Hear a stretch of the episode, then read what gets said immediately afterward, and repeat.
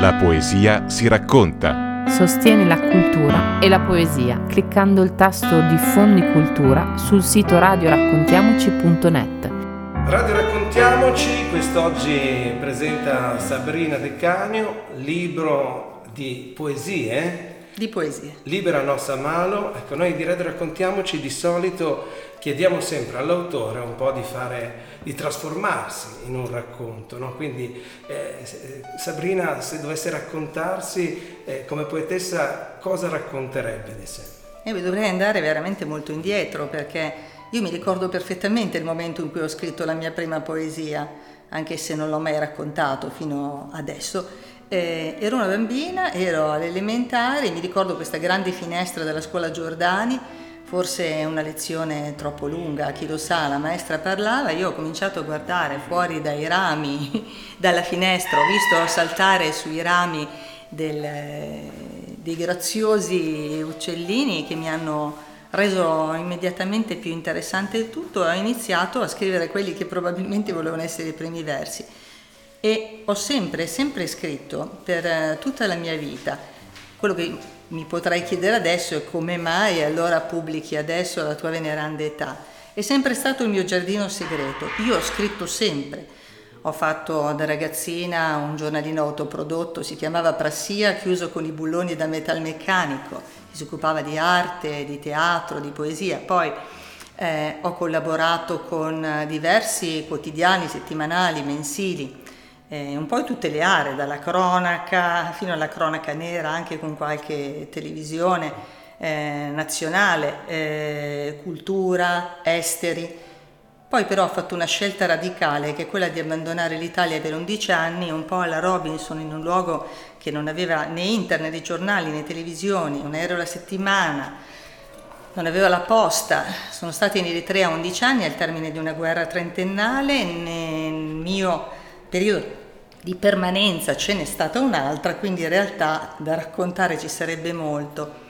E ho sempre scritto, ma per quanto riguarda la poesia, questo mio giardino segreto, ho avuto da una parte l'abitudine a scrivere costantemente e l'altra a distruggere le poesie che avevo scritto. Un po' zen questa sì, cosa. addirittura insomma. ricordo il giorno prima della mia partenza, dopo più di dieci anni che stavo lì, ho fatto un rogo terribile perché poi erano erano la mia vita di, sì. di, di quegli anni finché qualcuno eh, qualche anno fa mi ha... E quindi siamo al punto di svolta allora, no? nel racconto c'è di solito l'eroe, a un certo punto succede qualcosa di particolare e questo forse allora è il punto in cui sì. nasce proprio la poetessa insomma, che conosciamo adesso, anche se l'hai raccontata proprio dall'inizio. E quindi niente, un'amica... Eh, ma la maggior parte delle amiche e degli amici non lo sapevano, quindi l'ho sempre tenuto lo ha scoperto, mi ha, costra- mi ha costretto a, a, esibire qualche cosa, a leggerlo e da allora, da allora è venuta fuori anche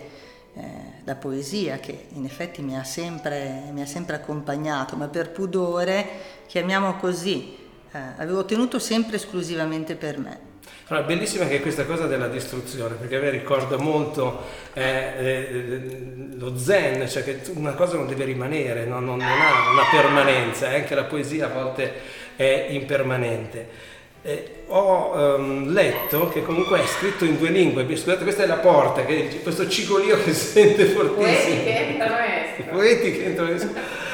È un libro bilingue. Eh. Sì, è un libro bilingue perché eh, io che non ho mai partecipato, avevo, mh, ho pubblicato su diverse riviste, eh, blog, antologie letterarie anche importanti, eh, come quelle curate da Vincenzo Guaracino, che è un grosso, un grosso nome, una persona veramente cara squisita di, di cultura pressoché illuminata e illimitata però non avevo mai partecipato a un concorso letterario. Ho deciso di partecipare a un concorso letterario semplicemente internazionale perché mi piaceva il nome La piuma di Živograd Zipkovic.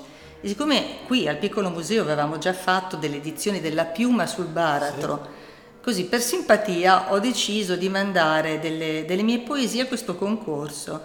E chi l'avrebbe mai detto era la prima la prima volta e ho, ho vinto. Ho vinto conseguendo due titoli anche perché eh, con eh, il sostegno anche dell'ambasciata italiana c'erano tantissimi poeti italiani partecipanti, quindi in prima serata ho vinto il titolo di migliore eh, autore italiano del 2019 e poi il, il primo premio del, del, festival. Il premio consisteva eh, nella, pubblic- nella selezione di alcune mie poesie pubblicazione con traduzione a fronte eh, e questo, e questo nato, che vedi è, è nato questo libera, libera nostra mano, giustamente con un titolo latino che raggiunge tutte le lingue invece, no? perché è un po' una lingua essendo morta però sopravvive a tutte perché è quella che, che sta dietro. L'altra lingua allora cos'è? Russo? È bosniaco. Bosniaco. Perché bosniaco. il festival si è tenuto a Zenica, quindi eh, Bosnia e Herzegovina e il titolo è stato scelto dal, dall'editore, dal, dal, presidente di giuria che mi ha premiato quello che vedi sì, nella qua, foto di Emil Sokolovic, che tra l'altro è a sua volta un poeta, un drammaturgo, ma soprattutto un poeta, oltre che organizzatore di festival, che in Italia ha ottenuto tantissimi riconoscimenti, è molto, molto conosciuto, ama molto l'Italia. E, e, quindi la selezione è stata compiuta da loro di un certo numero, diverse decine di mie poesie e eh, anche la scelta del titolo Bellissimo. è stata della... E adesso, visto che abbiamo parlato anche piuma, della piuma sul baratro, cioè questa lettura, questo reading di poesia che avete fatto col piccolo museo della poesia, sarebbe bello sentire una tua poesia letta da te, no? Riusciamo a certo. prenderne una da questo libro a nostra mano e sentiamo Sabrina proprio Va bene. nell'arte poetica. Ti leggerò pane. Vorrei tenere insieme tutti i pezzi, come il raspo fa con gli acini, e non perdere né gli anni né gli amici, né gli amanti a lungo amati. Continuare a sentire il profumo del bucato di mia madre e del latte a colazione. Ma questa vita ad ogni morso è un pane che si sbriciola.